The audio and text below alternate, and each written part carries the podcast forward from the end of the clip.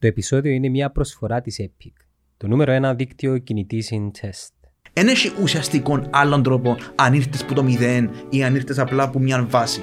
Αν θέλεις να επενδύεις και να είσαι σωστά χωρίς να χώνεσαι, επειδή για μένα το κρυπτονόμισμα όλη η μέρα να είμαι μέσα στα πράγματα, προκαλεί ένα στρες. Εγώ με κόφτουν τα λεφτά. Κόφτουν τα πράγματα που μπορώ να κάνω με τα λεφτά. Έχει πολλούς που κάνουν πολλοί focus πάνω στο excitement και της ώρας. Ρε κουμπάρε, αν θέλεις excitement, πια σύλλο. Η επένδυση δεν πρέπει να είναι exciting, πρέπει να είναι boring. Πολλά, για να είναι exciting σημαίνει εντζόγος. Σημαίνει ότι διάσου έτσι μια αδρεναλίνη που δεν πρέπει να σου διά... Και κρύβει παγίδες. Ναι, δεν πρέπει να σου διατούν την αδρεναλίνη ένας μεθοδικός τρόπος απόκτησης πλούτου.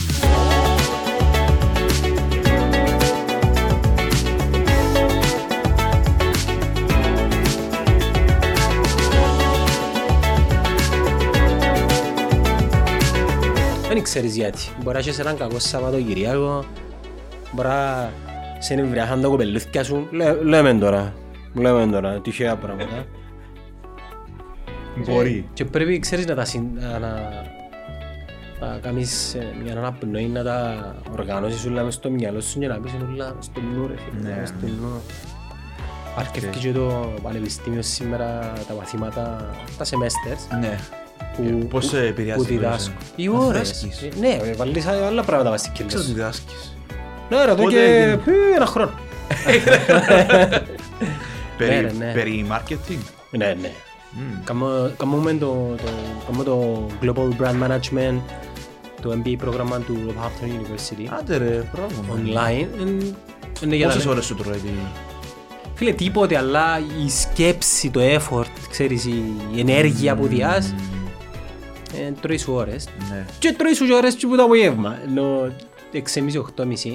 Εγώ που κάνω το Academy, εγώ κάποτε στην αρχή με τον Τάσο ήμουν ένας που coach, άντεξε ένα χρόνο. Δύσκολο. Προτιμούσε και φορές το business, το φίλε, business development, sales. Να σου πω πως με βοηθά όμως. Okay. Βοηθάμε να είμαι up to date με το ακαδημία. Καταλαβές. Αναγκάζεσαι να κάνεις research. Ναι, λέω research πρέπει να το κάνεις. Και να μην το κάνεις όμως αναγκάζεσαι να είσαι σε ένα mood ότι πρέπει να χρησιμοποιήσεις τις γνώσεις σου ή τις πληροφορίες που βρίσκεις για να τις μεταφέρεις σε έναν άλλον και βάλεις σε διαδικασία να καταλαβές. Εντάξει, είναι ωραίο ρε φίλε, είναι ωραίο. Yeah. Γενικά το teaching... Αλλά επηρεάζει το νου σου μέρες πριν να πρέπει να κάνεις και το lecture, ναι. 2 μέρες. Μια σκέψη μες στο νου σου. Ρε, μεγάλη τέχνη, αλλά το κάνω χαμηλά. Μεγάλη τέχνη να είσαι συγκεντρωμένος και η σκέψη σου να είναι οργανωμένη σε λίγα πράγματα.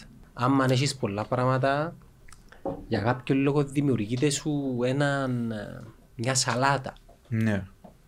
Αλλά είναι ούτε ένα πράγμα, ούτε πολλά πράγματα, λίγα πράγματα. Επειδή αν ήταν ένα πράγμα, ήσουν να boring. Μα δεν έχει ένα πράγμα. Ναι. Φίλε, ένα πράγμα έχει, αν είσαι πελεκάνος. Ή ένα ρομπότ. Ναι. Φέρνω τη ξυλία μου, πιάνω το σχέδιο μου. Ούτε για μένα έχει ένα πράγμα. Και πάλι για μένα έχει ποικιλία σκέψεων και πραγμάτων για να καταλήξεις το να κάνεις για να είσαι μάστρος. Εν έναν πράγμα είναι μαστορκά. Αν έρθουν μετά τα τιμολόγια που πρέπει να καιρώσεις στον λανίτη, να σου πω, φέρνει ξύλα.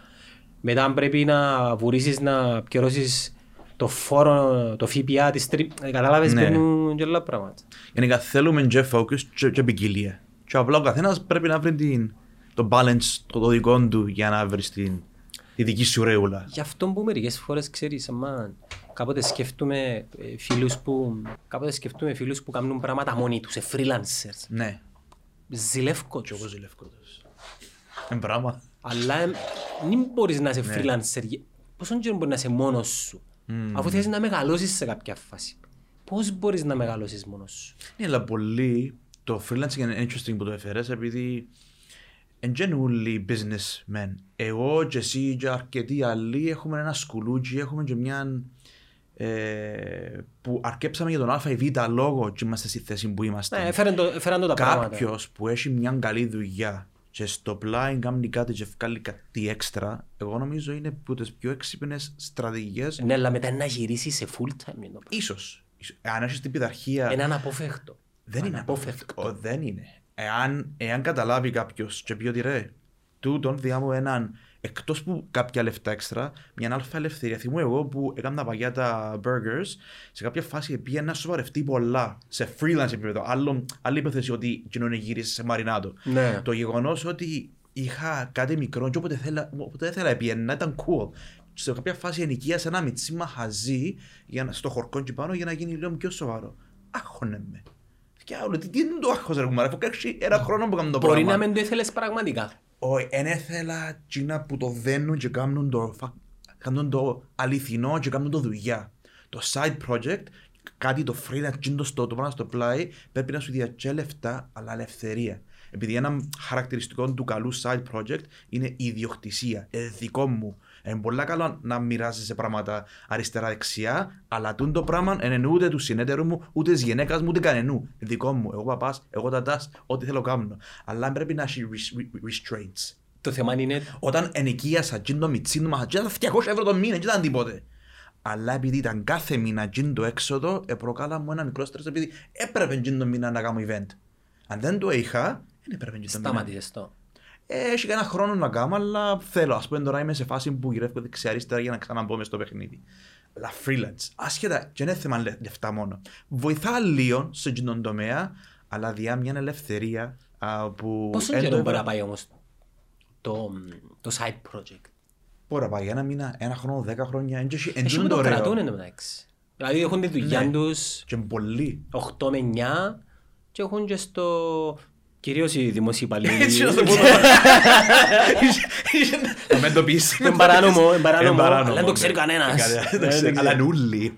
Είναι οι μόνοι που έχουν το χρόνο. Το χρόνο και η δουλειά τους εν τους τρώει ενέργεια. Καταλάβες. Τα πολύτιμο πράγμα ο χρόνος. Φίλεξες ότι την αξία του χρόνου εκατανόησα την τα τελευταία 2-3 χρόνια. Και πλέον γενικά λαλώ το συνεταιρό μου. Δεν και πουλούμε υπηρεσίες. Είναι το χρόνο μας που πουλούμε. Και πρέπει να μετρούμε την αξία του χρόνου μας. Την ώρα που πάμε. Επειδή ξέρεις μπαίνουμε μέσα στο Λούκι. Πόσα μοντού το δάμε? 5 ευρώ. Όχι, δεν είναι 5 ευρώ. Είναι η ώρα που χρειάστηκε να φτάσει σε σένα. Το πράγμα κοστίζει 2 ευρώ και πουλώσει το 5. Βασικά πήγαμε σε το mindset. Και ξέρεις, λόγω του τούτου, έχει κάποια project που τα αλλάξαμε τιμολόγηση και είναι με την παράδοση του project. Είναι με τις ώρες που χρειάζεται να παραδοθεί το project. Ναι. Καταλάβες. Και πρέπει να σε εμπιστευτεί όμως ο πελάτης ότι. Στην Κύπρο είναι το χρόνο. Ναι. Ο χρόνος ρε φίλε, δεν μου πολλά λες. Κάμε το μόνος. Έκαμε το. Πρόσφατα, πριν 2 χρόνια περίπου, μιλούμε με έναν διευθυντή ενός πολύ μεγάλου ομίλου. Και είχαμε την κουβέντα, ξέρεις, επαζάρευκε την τιμή μας. Και γύρισε και είπε μου ρε φίλε και έμεινα έκπληκτος. Μα κάμω τα και εγώ για τόσα. Και η απάντηση μου ήταν η εξής. Ναι ρε αδερφέ, αλλά εσέναν ομίλο σου κάνει 50 εκατομμύρια χρόνο. Η ώρα σου εσένα σαν γενικός διευθυντής μπορεί να αξίζει για τον όμιλο τζίνων 1.000 ευρώ την ώρα. Και η δική μου η ώρα, για το δική μου την εταιρεία, μπορεί να κοστίζει 70 ευρώ την ώρα. Άρα βασικά δεν που κάνεις δάμε, κάνεις μια συναλλαγή. Ανταλλάσσεις, βασικά αγοράζεις με τη δύναμη την αγοραστική σου, τη δική μου ώρα που είναι πιο φτηνή από τη δική σου. Δεν το καταλάβαινε ρε φίλε, κάμω τα εγώ, κάμε τα εσύ. Yeah. Ένα πράγμα που είδα πολλές φορές, κάνουμε train στην Ακαδημία, κάνουμε train άτομα, ας πούμε μια κατηγορία άτομα, είναι άτομα που έχουν δικές τους εταιρείες και κάνουν train για να μάθουν πώς να κάνουν digital marketing. Επειδή ευαρεθήκαν να συνεργάζονται ή με freelancers ή με agencies, δεν τα βρίσκουν.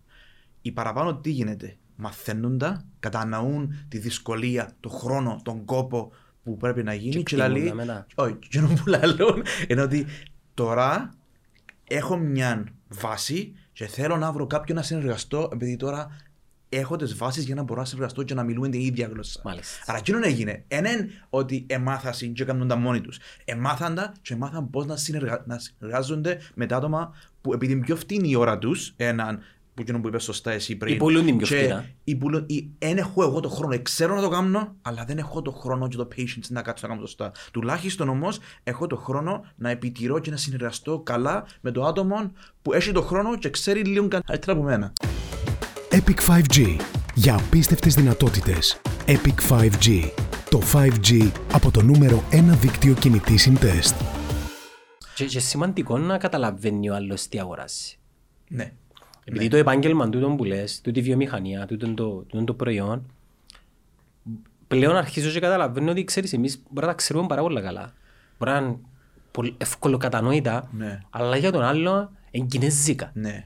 Και τώρα που πάνε να του πουλήσεις κάτι, δεν καταλαβαίνει τι αγοράζεις. Ξέρεις, ναι, ναι. Επειδή θεωρείς και μια εικόνα η οποία προβάλλεται σε έναν screen ή σε έναν billboard ή ναι. Ακούγεται στο ράδιο και καταλαβαίνει πραγματικά τι αγοράζεις και ξέρεις, και ναι. Προκύπτουν και λίγο οι διαφωνίες. Αλλά και με η δουλειά μας, να μπορούμε όπως ο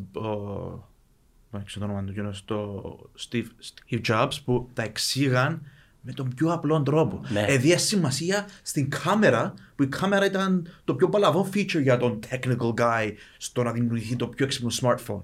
Άρα είναι δική μας η δουλειά να κάνουμε dumb down την κοινωνία μας για να μπορέσουμε να πουλήσουμε στον άνθρωπο εκείνο και να κάνουμε reverse έτσι λίγο το... Έχει ένα πράγμα που λέγεται... Αλλά πιο γνώση μικρός. Έχει ένα πράγμα που λέγεται η κατάρα της γνώσης, που είπαμε πολλές φορές. Είναι επειδή ξέρεις τα εσύ, ο άλλος που δεν τα καταλαβαίνει είναι όπως τον παλαβό. Αλλά έχεις εσύ την κατάρα επειδή έχεις τόση βαθιά γνώση στο θέμα. Απλά πρέπει να κάνεις dumb down το πώς το εξηγάς και αναφέρεις και τα ένα δύο πράγματα τα οποία για σένα εμπαλαβά, αλλά και να καταλάβει. Θυμίζεις μου την ώρα που θυκευάζω τον μωρό. Ενώ φίλε, χτες ανακάλυψα ότι δεν έχω υπομονή. Δηλαδή μου η γυναίκα μου παρακάμει μια παρουσιάση βιβλίο η κορή μου, πρώτη δημοτικού. Αλλά δεν μου παρακάμω. Να διαβάσετε μαζί το βιβλίο, προσεξή πάσου τώρα την πληροφορία την οποία σε αρκεί την αγκίστρωσα. Να διαβάσετε μαζί το βιβλίο και μετά υποθήσεις να κάνει την παρουσίαση. Βάλω τι, ανοίγω βιβλίο, να δεις αρκεψε, διαβάσεις. Και αρκεύκει το μόνο, το πω στα ελληνικά, επειδή είναι στα αγγλικά, ναι. Αλλά που ένα παράδειγμα. Το... Συνε... Ανά λεπτό, αλλά της. Ρε αγάπη, 40 σελίδες. Αύριο είναι βιβλίο παρουσιάζει και να κινούμαστε έτσι, κάτι πάει χείλα, ρωτής. Μου κολλάτουν το πράγμα. Βοήθα το μωρό, θυκευάστε μαζί. Παλαβώς εγώ, θυκευάστε μαζί. Τι εννοείς θυκευάστε μαζί? Ή θυκευάζεις εκείνη ή θυκευάζω εγώ. Τι εννοείς θυκευάζω μαζί? Πάμε ξανά. Το... Σι... Και αρκεψα εγώ, έπαιρνα. Το, όχι το, το. Θεθώρε με το μωρό. Τέλος παντώ, με αυτά και με αυτά. Εν έχω υπομονή. Επειδή συνήθισα να διαβάζω εγώ το μωρό. Τώρα τελευταία, λάλλω και εγώ, εδώ και η λύση μας είναι. Τελικά. Εγώ έπρεπε να θυκευάσω το βιβλίο και να το εξηγώ του μωρού. Καταλάβες. Όμως, γιατί το λέω τούτο. Είναι ότι εμείς σαν μεγάλοι είναι τόσο απλό να θυκευάσουμε ένα βιβλίο, η γνώση που λέγες, ενώ το μωρό είναι καν τσαμία ακόμα. Και υπάρχει μια, μια σύγκρουση αν δεν έχεις υπομονή. Και πώς μεταφράζεται το στην κουβέντα μας με τους πελάτες, ακριβώς το ίδιο. Οι πελάτες μας είναι πρώτοι δημοτικού. Αλλά ξανά είναι η τέχνη που είναι ο Steve Jobs, είναι η τέχνη που έχουν όλοι οι storytellers. Να μπορείς να σκεφτείς και στα αρχαία χρόνια και ο Χριστιούλη χρησιμοποιούν παραβολές. Δηλαδή ο Χριστός ή οποιοδήποτε έτσι γκουρου έχει πολλά βαθιά γνώση. Αλλά για να μεταφέρει. Σαντγκούρου. Και η ζωή μου και ο άνθρωπος. Είναι εξαιρετικό. Λέω ρηχός μερικές φορές, αλλά εντάξει. Είναι ρηχός για μα. Για να καταλάβεις. Μες στο νου δεν λέει ο κενό. Πρέπει να ξεδοποιήσουμε. Αλλά εμπολά ουσιαστικό ότι πρέπει να κάνεις dumb down την επικοινωνία σου για να. Αν καταλάβεις το μικρό, σιγά σιγά να ψάξει και λίγο πιο βαθιά. Αλλά είναι δεξιότητα. Επιτρέψτε μας εδώ ένα άλλο παράδειγμα. Του πώς χαμηλώνεις λίγο τον πύχη της επεξήγησης στον πελάτη. Δηλαδή μου βαρέσει κατά πώς μας να το θεωρούν λίγο μέρα τα ίδια. Ένα λεπτό, ένα λεπτό. Εσύ τα θεωρείς κάθε μέρα. Επειδή είναι δικό σου και η παραβολή που χρησιμοποίησα. Ελπίζω να το βλέπει η γυναίκα μου. Ενώ στη γυναίκα μας λέω. Τα accounts μας στα social media είναι όπως τη γυναίκα μας. Αγαπούμε την, αγαπούμε τα. Αλλά επειδή θεωρούμε τα κάθε μέρα, νομίζουμε ότι βαρκούμαστε εντά και πιο ωραίο το post, το page, a.k.a. μια άλλη γυναίκα που αντιθωρούμε κάθε μέρα. Ναι. Καταλάβες. Mm-hmm. Δε όμως τι γίνεται τώρα. Ο άλλος που έθωρε τη γυναίκα σου κάθε μέρα, αρέσει και τη γυναίκα σου. Άρα φίλε μου λαλό του, είναι η ίδια ιστορία με την επικοινωνία μας. Επειδή εμείς την επικοινωνία μας βλέπουμε την κάθε μέρα, όπως και τη φάτσα μας βλέπουμε την κάθε μέρα, δεν την εκτιμούμε. Καταλάβες. Και μπαίνω σε έτσι συζήτησες ρε φίλε. Μπαίνω σε έτσι συζήτησες. It works though, δουλεύει. Δηλαδή αρκεύει και πείθεις τον άλλον ότι θέλει επανάληψη. Ο άλλος για να κλείσει πρέπει να σε δει 7 φορές. Και δεν σε θεωρεί κάθε μέρα όπως νομίζεις εσύ. Επειδή έχει, ας πούμε, άμα το κοινό σου ενθυκαιώσεις 1.000 άτομα, το frequency είναι 3-4, ο άλλος στην εβδομάδα άντε να δει 3 φορές. Που πρέπει να σε δει για να μπει μες στο νου του και να σκεφτεί. Και πόσο περιεχόμενο, ρε φίλε, πόσο περιεχόμενο. Φίλε, θυμούμε ότι ακόμα και τότε, by the way, έχει πολύ καιρό να έρθεις να κάνουμε ποτ, ρε φίλε. Έχει χρόνο. Εμείς είμαστε κάθε εβδομάδα που ήταν το lockdown. Και ήσουν και πολλούς πρώτους ήσουν το επεισόδιο 7 νομίζω. 7 και μετά το επεισόδιο 60 και μετά ήρθαν τα lockdowns και μετά ήρθες μαζί με τον Γιάννη που λες, να μου λαλούσαμε.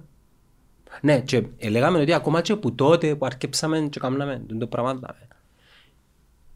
Φίλε, είχε TikTok για παράδειγμα. Είχε, να γελάσεις τώρα, είχε YouTube stories. Είχε Instagram reels. Ένιχεν, βασικά τούτα τα τρέει πέρα αρκετά. Ναι. Άρα σήμερα που έχει τόσο πολύ περιεχόμενο, γενικά μιλώντας και με βάση την κουβέντα που λέγαμε με τον πελάτη, πλέον το να κάνεις κάτι δεν είναι αρκετό. Πρέπει και είναι το κάτι να ξεχωρίσεις. Ναι. Και όμως τούτο διαδύναμη στο agency να μπορεί να πείσει πιο εύκολα τον πελάτη ότι δεν είναι απλά ένα post στο Facebook πλέον. Θέλεις έναν agency, ένα freelancer, έναν κάτι, επειδή για να μπορέσεις να έχεις σωστή φωνή και να διοχετευτείς σωστά και να μπορείς να επομιστείς το όφελος πολλά πράγματα που είναι paid, ας πούμε τα reels, τα stories, δηλαδή αν κάνεις καλή δουλειά και αποκτήσεις σιγά σιγά έναν κοινό, είναι όπως το Facebook που ένας στους 10 να σε δει. Πολλά παραπάνω άτομα που να σε δουν μέσα από τα νέα, τις προσπάθειες που κάνουν τους οι εταιρείες να χτίσουν κάποια extra channel. Μη σου πω ότι... πλέον έκτημα. Και μη σου πω ότι... Ένας ο οποίος εργοδοτεί έναν agency, για παράδειγμα, δεν είναι κακή ιδέα να εργοδοτήσει και έναν freelancer. Καταλαβες. Δηλαδή, μπορεί να μην έχει τα λεφτά. Επειδή θεωρώ ότι, καταρχάς θεωρώ ότι γενικά τα brand και επιχειρήσεις πρέπει πραγματικά να δώσουν έμφαση στο digital. Ναι. Πραγματικά. Και ο λόγος που αρκετές φορές λένε ότι δεν μπορούν να το κάνουν λόγω κόστους είναι επειδή συνεχίζουν να επενδύουν τα λεφτά τους σε ραδιόφωνο. Συνεχίζουν. Τηλεόραση. Ναι, ρε φίλε, ναι. Απίστευτο. Για μένα. Ακούσα ένα ράδιο, ακούω ράδιο έτσι επειδή ήθελα να ακούσω μια διαφήμιση που βάλαμε εμείς. Σκέφτου. Ναι, επειδή ήθελα να το. Μόνο για μένα έβαλα το αυτί μου για να ακούσω διαφήμιση. Μα να παίξουν 15 διαφημίσεις το ένα μετά από το άλλο. What the fuck, πότε κάποιος που μέσα από το μπορεί να πιάει το μήνυμα. Θέλεις πολύ συχνότητα. Να κάνει μια κίνηση. Θέλεις πολύ συχνότητα. Ναι. Και τούτη συχνότητα κοστίζει ρε, πρέπει να το σποτ στο ραδιόφωνο. Ναι, μίνιμουμ, μιλούμε για ραδιόφωνα που υποτίθεται έχουν καλή ακροαματικότητα.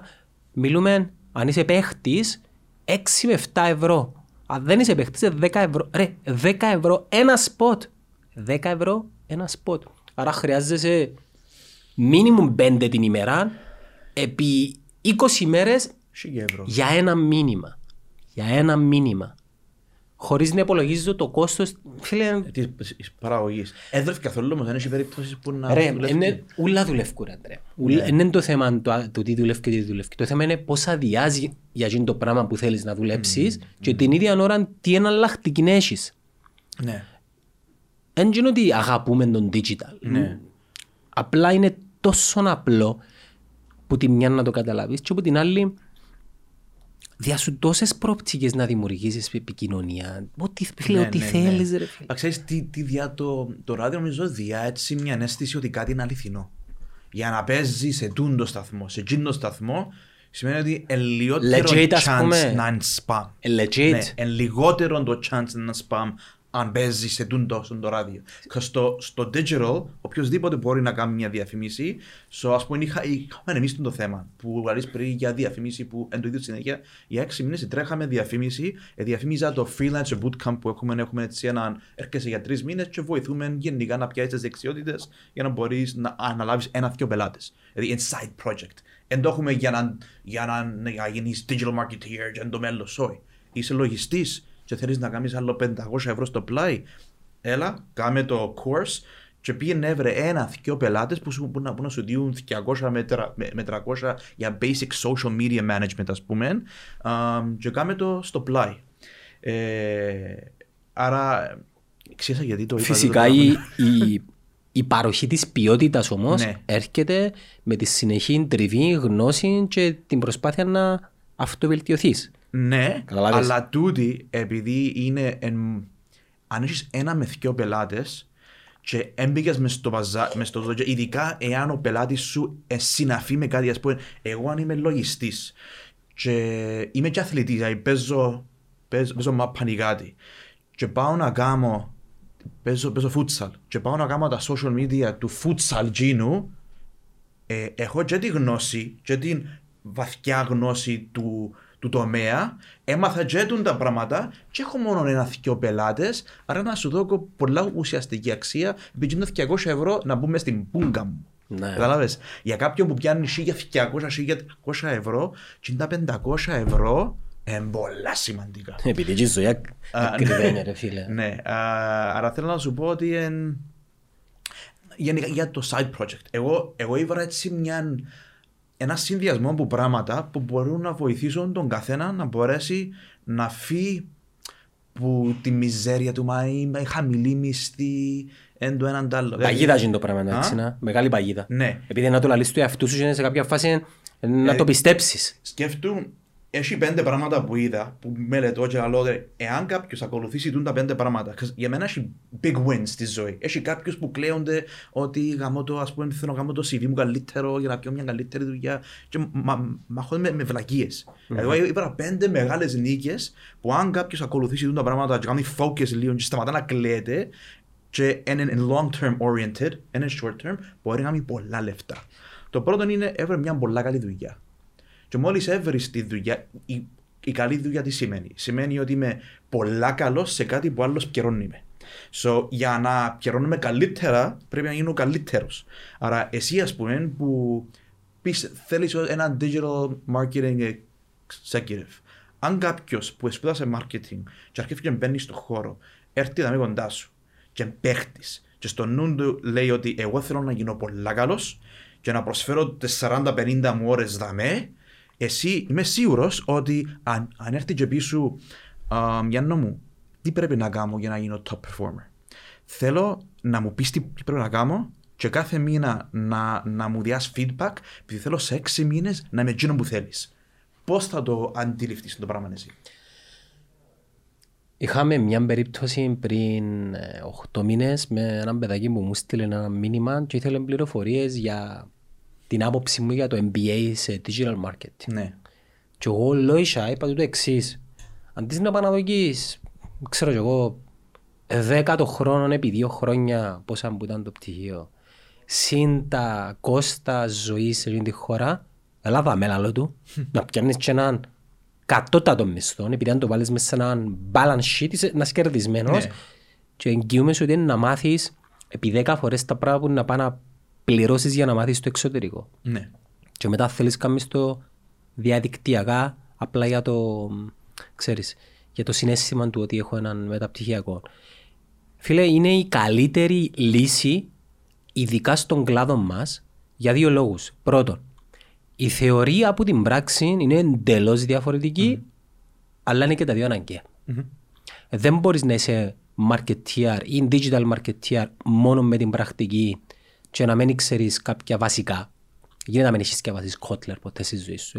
Γίνεται να μην μπήκες μες στο 4P's του marketing. Γίνεται να μην ξέρεις τι σημαίνει να κάνεις SWOT για έναν πελάτη σου, ας πούμε. Γίνεται το πράγμα. Όμως μπορείς να το κάνεις μετά, αφού κάνεις πρώτα την πρακτική σου. Άρα θεωρώ, ρε φίλε, η απάντηση μου στο ερώτημα σου είναι ότι είναι το ιδανικό. Θα αμύφκετουν και παραπάνω. Δηλαδή, ένας παίχτης εσύ, ο οποίος μπορεί να σου βγάλει πιο ποιοτική δουλειά, να ανάβει παραπάνω πελάτης, εννοείται ότι δικαιούται και καλύτερα λεφτά. Άρα, σίγουρα, άρα πρώτο, γίνε απέκτησε ένα mastery level στη δουλειά, στην οποία δεν αναλαμβάνεις την ευθύνη της επιτυχίας της δουλειάς. Πολλά σημαντικό. Εν το αντίθετο του entrepreneurship. Γίνε πολλά καλός, αλλά αντιλήφτου ότι δεν κουβαλάς το άγχος και την ευθύνη που κουβαλά ο ιδιοκτήτης. Use that. Be smart about that. Κατάλαβες. Άρα πιάσει δουλειά, χτίσε, ένεχεις άγχος αποτυχίας. Αν κάτι γίνει με την εταιρεία, απλά πιένεις σε μια άλλη εταιρεία. Άρα χτίσε μια πολλά καλή δουλειά, να χτίσεις έναν πολλά καλό μισθό. Το πρώτο. Το δεύτερο είναι απέκτησε έναν side project. Είσαι 40-50 ώρες τσάμε. Έβρε κάτι άλλο στο πλάι που μπορεί να είναι να διαχειρίζεσαι κάποια social media κάποιων πολλά μικρών εταιρεών. Επειδή εγώ και εσύ δεν θα αναλάβουμε το περίπτερο της γειτονιάς. Τα agencies αναλαμβάνουν που έναν επίπεδο και πάνω, επειδή οι πολλά πιο μικρές εταιρείες δεν έχουν το budget. Όχι μόνο, συμφέρει για τα agencies. Για πολλούς λόγους. Άρα, αν έλαβε κανέναν πελάτη, κάνε κάτι στο πλάι, κάτι δικό σου, για να μπορείς να κερδίζεις ακόμα τουλάχιστον το 1 τρίτο του μισθού σου. So, full-time job, κάνε κάτι στο πλάι, το οποίο είναι κάτι που σου αρέσκει. Έβρε κάτι, ρε κουμπάρε. Κάτι που κάνουν οι γραφίστες και οι βιντεογράφερ μας. Ναι. Οκ, μπράβο. Και εμείς σαν εταιρεία λέμε στον κόσμο μας, έβρετε side project. Απλά μην το κάνετε την ώρα της δουλειάς. Ναι. Weekends. Θέλεις παραπάνω λεφτά. Every side project, weekends. Χρησιμοποιεί. Και μετά τη δουλειά, it's okay. Αν έχεις το διάθεση για τον χρόνο. Αλλά σημαντικό και εμείς, σαν ιδιοκτήτες, οι υπαλλήλοι μας να έχουν side projects, επειδή είναι πολλά πιο balanced και τα λεφτά τους. Αν πιάνουν λεφτά από αλλού και το προς το ζήν τους εν τέλεια καλυμμένο, θα έρχεται να σου χτυπά την πόρτα με παράλογες απαιτήσεις. Δεν μπορείς να ζητάς λεφτά επειδή εν ευκαινώ. Ζητάς λεφτά επειδή αξίζει σου και κάνεις καλό στην εταιρεία. Φίλε, είπες έναν πράγμα το οποίο είχα το πει πολλές φορές στα παιδιά στο γραφείο. Μην έρθετε ποτέ εδώ να μου πείτε θέλω αύξηση είναι επειδή το ενοίκιο μου. Ναι, μπράβο, ναι. Με κοφτεί. Exactly, μπράβο. Καταλάβετε, δεν είμαστε μαζί με το ενοίκιο. Μια πολλά σωστή τακτική να πάνε να ζητήσεις αύξηση είναι να βάλεις τα πράγματα κάτω και να πεις, κοίταξε, με βάση το τι κάνω εγώ και με βάση εντζίνο, με βάση το άλλο, θεωρώ ότι αξίζω περισσότερα. Ναι. Και αν με κερδίζεις. Ναι. Prove it. Ας πούμε, πρέπει να πεις ότι, ας πούμε, εντζίνο που σου είπα πριν, να έρθει κοντά που θέλω να είμαι top performer. Θέλω, τώρα, έχει 6 μήνες που είμαι στην εταιρεία, είδα ότι υπάρχουν τούντα πράγματα. Εάν καταφέρουμε με 6 μήνες να φέρουμε τούντα αποτέλεσμα, δικαιούμαι άλλο 100 ευρώ παραπάνω ή και να με ζητήσεις. Έρχεσαι και λέει: θέλω να είναι top performer. Στους 6 μήνες πετυχαίνεις τους στόχους. Και όταν πετύχεις τους στόχους, να σου ταρτσίθηκε να πεις: τώρα που το κάμαμε, φαίνεται ότι με μαθηματική ακρίβεια η δική μου συνεισφορά στην εταιρεία επιφέρει ένα θετικό αποτέλεσμα σε κέρδος. Μπορούμε να μιλήσουμε για μια αύξηση της τάξης των 200 ευρώ που αποτελεί ένα ποσοστό 15% των νέων πωλήσεων ή των νέων πραγμάτων που έφερα. Ναι. Αλλά πρέπει να το κάνεις πρώτα. Μπορείς να το πεις. Επειδή μετά, αν το πεις, να σε φάει το άγχος ώστε να το κάνεις. Άρα, πάλεψε για το top performance, μην πεις τίποτα για μισθό, και όταν επέτυχες το top performance, έλα μιλά για παραπάνω λεφτά. Εμείς έχουμε το λιώνα να πω. Αν πεις που την αρκεί ότι αν το καταφέρω να πιάσω λεφτά, θα πεθάνεις που το άγχος. Εμείς έχουμε το λιώνα να πω, ρε Αντρέα. Ξέρουν τα παιδιά ότι κάθε Γενάρη υπάρχει το βραβείο, την επιβράβευση της απόδοσης. Και είναι έναν ποσοστό το οποίο ξέρουν το. Και μιλώντας και απευθυνόμενος σε συναδέλφους, είναι καλά να έχεις και ένα χρονικό διάστημα ή μια περίοδο μες στη χρονιά που ο άλλος ξέρει ότι είναι η περίοδος που είναι ok να ζητήσει εκείνο που πρέπει να ζητήσει, επειδή anyway, η εταιρεία έρχεται να δώσει πίσω. Άρα προλαβαίνουμε εμείς και έρχομαστε και λέμε τους ότι το Γενάρη έρχεται εκείνο που θέλεις. Άρα, δούλεψε καλά, να πιάμε όλοι τους στόχους μας και το Γενάρη να έρθουμε απλόχερα μέσα από τα evaluations να πιάσεις το πιο ψηλό ποσοστό της αύξησης. Επειδή η εμπειρία μου λέει ότι πέραν του που λαλείς, του ντοθήκιο των πραγμάτων υπάρχει και κάτι άλλο. Μπορεί να φτάσεις σε έναν επίπεδο και να είσαι σε μια εταιρεία που είτε δεν θέλει είτε δεν μπορεί να σε επιβραβεύσει για τον που έκαμες και να πάνε να το εξαργυρώσεις κάπου αλλού. Κάτι το οποίο έγινε σε την εταιρεία. Έγινε. Ξέρεις τις περιπτώσεις που για μένα από την πλευρά του εργαζόμενου και τούτο είναι ένα πολύ δυνατό αβαντάζ. Πήγαινε σε μια εταιρεία 2-3 χρόνια, γίνε καλός και αν τούτη η εταιρεία δεν έρθει ή δεν θέλει ή δεν μπορεί, είσαι έτοιμος να το εξαργυρώσεις κάπου αλλού. Γι' αυτό και πρέπει στη δουλειά μου να πάεις να παλεύεις να γίνεις και καλύτερος. Ο άλλος παίρνει στο mindset ότι μα έμπρεπε ήταν που να του βγάλω του αλλού λεφτά. Ναι ρε φίλε, είναι για εκείνο, για σένα. Ναι, και παίρνει μετά εσύ που δεν μεγαλώνεις. Άρα έναν είπαμε να είσαι πολλά καλός σε μια δουλειά. Δεύτερο, έβρε κάτι να κάνεις λεφτά στο πλάι μόνος σου. Και το πράγμα στο πλάι μόνος σου είναι και έναν practice zone για αν πάει και μπορείς να κάνεις και κάτι μόνος σου, να κάνεις δικό σου business. Απλά είναι το πιο safe practice zone που σου δίνει έναν reality για το τι σημαίνει να έχεις δουλειά δική σου. Ότι έπιες και τρεις πελάτες και αν είσαι 600-700 ευρώ, έφυγε σου πελάτες το Σάββατο, τη Δευτέρα έφυγε σου κι άλλος, απαναία μου. Τώρα νιώθεις και να έχουν τον πόνο του μάστρου σου.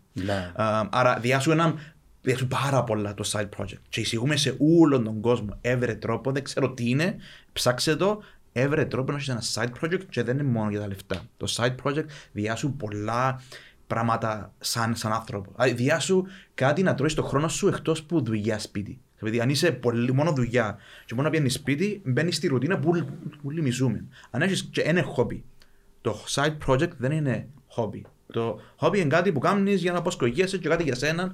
Το side project πρέπει να υπάρχουν λεφτά στη μέση. Πρέπει με κάποιον τρόπο ο κόπος σου να εκφράζει, να μεταφράζεται σε λεφτά για να θεωρείται side project. Το τρίτο πράγμα που βράδυ είναι πολύ σημαντικό είναι σταμάτα να τρώεις λεφτά πάνω σε μαλακίες. Δηλαδή πρέπει να καταλάβεις τι είναι σημαντικό για σένα και τι είναι σημαντικό. Αν όλοι οι παρέες σου έχουν αυτοκίνητο, αλλά εσένα είναι και πολλοκοφτήσε, αλλά όλοι έχουν και μέσα στις παρέες σου όλοι μιλούν για το πράγμα, είναι ανάγκη να πιάσεις. Και εν πολλά παραδείγματα πρέπει ο καθένας να ψαχτεί μέσα του τι είναι σημαντικό για μένα, τι είναι σημαντικό για μένα. Επειδή πολλές φορές τρώμε λεφτά πάνω σε μαλακίες. Και αν πιάνω 1.300 ευρώ που μισθώ μου και πιάνω και 500 ευρώ που το... και πάλι βρίσκω τρόπο επειδή κάνω παρέα από εκεί ποδά και πάλι τρώω τα λεφτά μου όλα, δεν μου μηνίσκω λεφτά για να περάσω να πάω στο τέταρτο παραπάνω. Άρα σε πειθαρχημένος οικονομικά. Άρα το να σε πειθαρχημένος είναι απλά να κάνεις budgeting. Το budgeting είναι λίγο αγχωτικό. Είναι απλά να κάνουμε μια σκέψη. Χρειάζομαι το ίδιο πράγμα. Χρειάζομαι το. Και στην ουσία, αν αγαπάς τα αυτοκίνητα, και όντως αγαπάς, που μητσίσαι, είσαι μπελαμένος, πιάσου το επειδή διάσου ενέργεια, διάσου κάτι.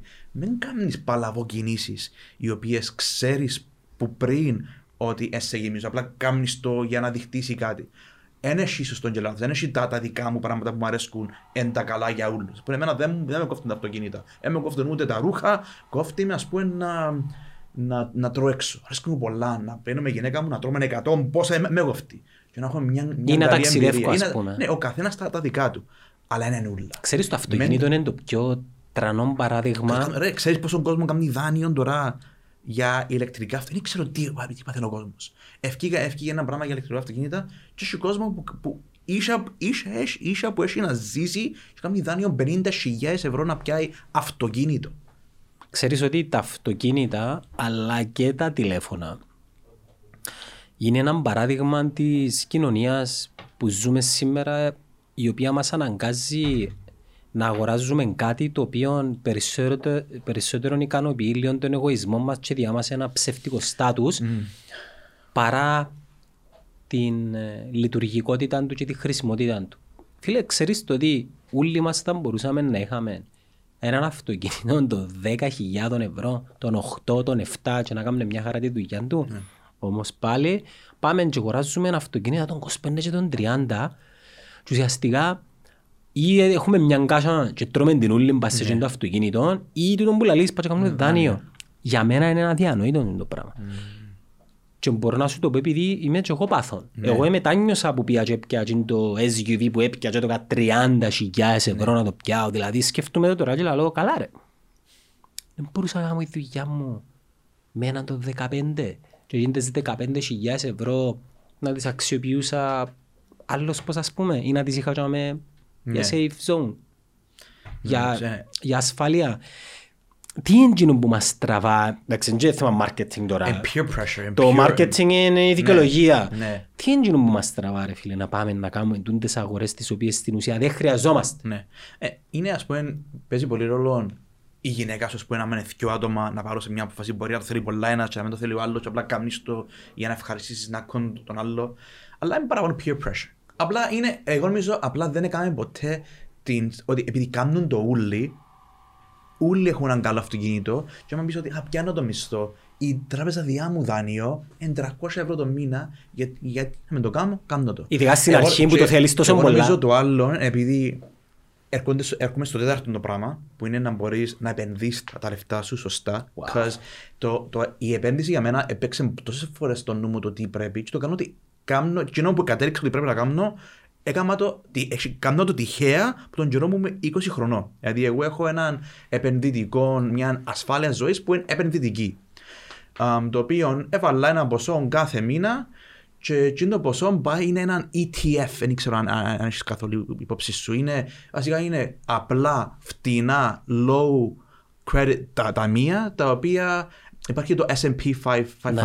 Ναι. Το οποίο τούντα ταμεία, άμα που 20-30 χρονών, αρκεύει και βάλεις 150, 200, 300 ευρώ το μήνα. Υπάρχει ένα πράγμα που λέγεται ανατοκισμός, το compound interest. Εν σου φέρνει την πιθανή κερδοφορία που μπορεί να σου φέρει ένα κρυπτονόμισμα, που μπορεί ας πούμε, να διπλασιαστεί, να τριπλασιαστεί, αλλά. Να τριαντασιαστεί. Το οποίο έγινε, ας πούμε, αν έμπαικε στο παιχνίδι πριν 2 χρόνια, τώρα you're filthy rich. Αλλά τούτα ούλα. Λέω ότι a lot of people got rich from this. Πολλοί έκαναν λεφτά. Αλλά αποτελεί μια μορφή τζόγου. Ναι. Με τον α ή β τρόπο. Αν έχεις όμως να διάσεις 300 ευρώ, ας πούμε το S&P 500, αν το δεις ιστορικά τα τελευταία 100 χρόνια, υπάρχει μια αναπόδοση κοντά στο 10%. Wow. Right? Και σου για 10% στέλνει την αναπόδοση. Που μπορεί τη μια χρονιά να πάει κάτω, να πάει 20%. Αλλά πια στην αναλογία. Εξηγά στον κόσμο το S&P. Το S&P είναι οι top 500 εταιρείες του κόσμου, οι οποίες μπορεί κάθε χρόνο να φκαινούν κάποιες, να μπαίνουν άλλες. Άρα εσύ επενδύεις συνέχεια στις 500 εταιρείες, οι οποίες είναι στην ολότητα τους, όπως το fund, ας πούμε. Ναι, είναι ένα fund. Είναι, αλλά είναι low risk και low reward. Θα σου φέρει 30%. Έναν κάτι το οποίο. Όμως, αν κάνει compound, αν έχεις υπομονή, και κάθε μήνα φυλάεις. Αν φυλάξεις, να κάνουμε ένα extreme σενάριο. Πες ότι συνδυάζουμε τα προηγούμενα ούλα. Έχω μια δουλειά που έχει 5 χρόνια που παλεύω να γίνω mastery level και πιάνω 2.000 ευρώ μισθό. Έχω ένα side project και καταφέρνω να κάνω 1.000 ευρώ το μήνα από το side project μου. Μετριάζω τα έξοδα μου, έντρω τα λεφτά μου σε μαλακίες και καταφέρνω και λέω ότι εγώ θα φυλάω το 20% του μισθά, επενδύω το 20% του εισοδήματος. Άρα από τις 30.000 έχεις 600 ευρώ. Αν βάλεις 600 ευρώ σε έναν S&P fund, σε τούντο fund, και στα 30 χρόνια έχει μια αναπόδοση της τάξης του 7%, να μην πάμε 10%. Και αν κάνουμε τα μαθηματικά compound interest, στα 30 χρόνια θα έχεις μπροστά σου 1,7 εκατομμύρια. Περίπου. Σύνταξη. Δηλαδή, καλή σύνταξη. Πιάσε έναν calculator. Πήγαινε, γράψε ETF, ή ας πούμε ETF fund calculator ή ας πούμε investment calculator και γράψε αρκεύκο, βάλω 600 ευρώ το μήνα για 30 χρόνια με απόδοση 7% και 600 ευρώ κάθε μήνα. Σου βγάλει ότι να βάλεις που την πούγκα σου τόσα, αλλά όταν είναι γιατί όταν κάνεις ένα δάνειο για να πιάσεις σπίτι και το σπίτι είναι 250.000 και λέει σου έχει 2,2% τόκο, άμα μόνο 2,2%, είναι 2,2 επί 40 χρόνια, γι' αυτό που πιέρνεις τη διπλάσια τιμή για ένα σπίτι. Άρα αντί να δουλεύει ο ανατοκισμός εναντίον σου με το δάνειο ενός σπιτιού, επειδή ούλεπτε για ενός σπίτι με τον τρόπο, να δουλέψει υπέρ σου. Άρα be smart, με βιάζεσαι, όμως στα 60 σου ας πούμε, και εσύ να μπορείς, που τη μιαν, λέω ότι άρα στα 60 μου να ζήσω. Δεν έχει σχέση. Δεν έχει ουσιαστικών άλλων τρόπων αν ήρθες που το 0 ή αν ήρθες απλά από μια βάση. Αν θέλεις να επενδύσεις και να είμαι σωστά χωρίς να χώνεσαι, επειδή για μένα το κρυπτονόμισμα όλη μέρα να είμαι μέσα στα πράγματα, προκαλεί ένα στρες. Εγώ με κόφτουν τα λεφτά. Κόφτουν τα πράγματα που μπορώ να κάνω με τα λεφτά. Έχει πολλούς που κάνουν πολύ focus πάνω στο στο excitement και της ώρας. Ρε κουμπάρε, αν θέλεις excitement, πια σύλλο. Η επένδυση δεν πρέπει να είναι exciting, πρέπει να είναι boring. Πολλά, για να είναι exciting σημαίνει εντζόγος. Σημαίνει ότι διάσου έτσι μια αδρεναλίνη που δεν πρέπει να σου διά... Και κρύβει παγίδες. Ναι, δεν πρέπει να σου διατούν την αδρεναλίνη ένας μεθοδικός τρόπος απόκτησης πλούτου. Άρα για μένα το να κάτσεις και να μάθεις τι είναι ο ανατοκισμός. Εδάμε, και τίποτε σίγουρο, ό,τι λέω τώρα μπορεί ας πούμε, κάτι να γίνει, αλλά άμα έχει 100 χρόνια και τούτα το χρηματιστήρια του κόσμου έχουν μέση επόδοση και με το COVID έπαιρασαν χίλια πράγματα και δεν επηρεαστήκαν τα πράγματα στην ολότητα τους. Δηλαδή άμα ξανά 30-40 χρόνια επενδύεις σε χαμηλότερα σίγουρα πράγματα και όταν έρθει ο κανόνας του ανατοκισμού θα γίνεις πλούσιος. Και μόνο γενικά... Βλέπουμε σαν πολίτες της Κύπρου ότι μπορούμε να έχουμε και πολύ εμπιστοσύνη στα κρατικά ταμεία, είτε τούτα ονομάζονται κοινωνικές ασφαλίσεις, είτε ταμεία προνοίας. Δηλαδή θεωρώ ότι παροχημένες γενικά λύσεις οι οποίες κατά τη διάρκεια των ετών δείξαν μας ότι είναι αναξιοπίστες. Δηλαδή το Ταμείο Κοινωνικών Ασφαλίσεων, φίλε... Ναι. Λέω πιο safe το Ταμείο Προνοίας που το Ταμείο των... Ναι, είναι πιο safe. Όμως, εκείνο που εκλαμβάνω εγώ είναι ότι η σύνταξη που ακούμε και τουλάχιστον ακούαμε παγιά πλέον είναι κάτι το οποίο παίζεται. Εντάξει, το παίζεται, δεν ξέρεις πότε να μου γίνεται. Απλά σε το πλαίσιο που κινούμαστε, ειδικά το πολιτικό, το όλο το παιχνίδι που γεννήσκεται, πέρασαν και πριν 10 χρόνια με μνημόνια, με κρίση, δημιουργεί μια ανασφάλεια γύρω που τούντες λύσεις του να φυλάξεις λεφτά. Ναι. Είναι υποχρεωτικό που τη μια, αλλά από την άλλη με βασιστείς πάνω του. Ναι. Ναι, αλλά σε ποιον πλαίσιο το εννοείς, δηλαδή στο πλαίσιο που σου κάνουμε πριν. Όχι, με βάσεις πάνω σε κυβερνητικά πλαίσια. Όχι σε, ας πούμε, εάν πάει στο χρηματιστήριο της Ευρώπης ή της Νέας Υόρκης, ας πούμε, και βάλεις τα λεφτά σου τζαμέ, είναι άσχετα από κράτη. Ναι, και ο καθένας, άλλο πράγμα, πρέπει να πούμε, επειδή είμαστε στην Οικονομική Συμβουλή, ο καθένας πρέπει να βάλει κάτι το οποίο μπορεί να αντέξει και πίνει. Καταλάβεις, είναι... Είναι τζόγος, είναι long term game. Ναι, ακόμα και με τα κρυπτονομίσματα, επειδή ξέρεις, σιγά σιγά μπαίνει και άλλος κόσμος μέσα. Ένα λάθος που κάνουν είναι ότι βλέπουν το μεσοπρόθεσμα. Day trading. Να βάλω 1,000 ευρώ να γίνουν 1 εκατομμύριο. Δεν πάει έτσι. Εκείνοι που αντιλαμβάνονται το πώς παίζεται το παιχνίδι των κρυπτός είναι long term game. Καταλάβες. Κάμε portfolio, δηλαδή αν σου αρέσει το κρυπτό και αρέσκει σου το πράγμα. Ότι... Έβρε 5 project που τα ουστάρεις. Ναι, ή εάν είσαι έξυπνος επενδυτής. Αρκεύκεις που το γεγονός ότι για να μιλάς για κρυπτο σημαίνει ότι έχεις το mindset του επενδυτή. Ότι εκτός που το γεγονός ότι θέλω να βγάλω λεφτά με τη δουλειά μου, θέλω να γίνω και επενδυτής, να επενδύω τα λεφτά μου. Αν σου αρέσει και ο κόσμος των κρυπτο, αλλά ξέρεις ότι το πιο σίγουρος τρόπος να κάνεις λεφτά είναι μέσα από τα safe funds, 70-80% το λεφτό σου βαρτατζάμε να κάνεις compound interest και παίξε με το άλλον 20. Ναι. Αν θέλεις να παίζεις. Ναι. Παίξε. Και πλέον διάσου την ευκαιρία να παίζεις με πολλά άλλα λεφτά και να έχεις σε περιπτώσεις πολλά καλύτερες αποδόσεις. Χτες είχα την κουβέντα μαζί με ένα παιδάκι γνωστό και ρώταμε bitcoin. Ένα λεπτό ρε φίλε. Το τρένο του bitcoin έχασες το. Ναι. Δεν τώρα, ρωτάς με τώρα. Σε day trading επίπεδο. Ακόμα και σε στο long term πάλι μπορείς να ανακριτήσεις, αν κάνει compound. Επέρασαν το long term του το bitcoin, δηλαδή που το 8-9 που έγινε συστήθηκες σε εμάς, το peak του ήταν πριν πόσα χρόνια, πριν 3-4 χρόνια, που ας πούμε που τα $50 που το θυμούμαι εγώ, σε κάποια φάση είναι πήγαν 15,000 ευρώ. Ήταν ήδη αργά για να μπεις στην πρώτη στάση του τρένου και να έχεις μεγάλα gains. Τώρα ρε φίλε, ακόμα και εκτιμητές οι οποίοι λένε ότι το bitcoin μέσα στο 22, τέλος του 23 μπορεί να πάει και 100,000 ευρώ. Σήμερα με 40 πόσο εμπώνει. Άρα να πάρει. Άρα τα 1,000 ευρώ θα κάνεις 3 ρε φίλε. Ενώ... Δεν ξέρεις ποτέ έτσι 3,000. Εσύ και εγώ που είμαστε μεσαία τάξη. Δεν θα γίνουν ποτέ πολυεκατομμυρίουχοι που τον bitcoin. Okay. Άρα αφού θέλεις να ασχολείσαι με κρυπτονομίσματα και θέλεις να μάθεις να παίζεις, πήγαινε projects του 0.0005. Βεβαιώθω ότι έχουν communities, έχουν usage, έχουν utility, αρέσκει σου και θέλεις να μάθεις, και βάλε 20, 30, 40 ευρώ. Είναι μη οικονομικός σύμβολος, αλλά αν θα το κάνετε, του την τακτική να ακολουθήσετε.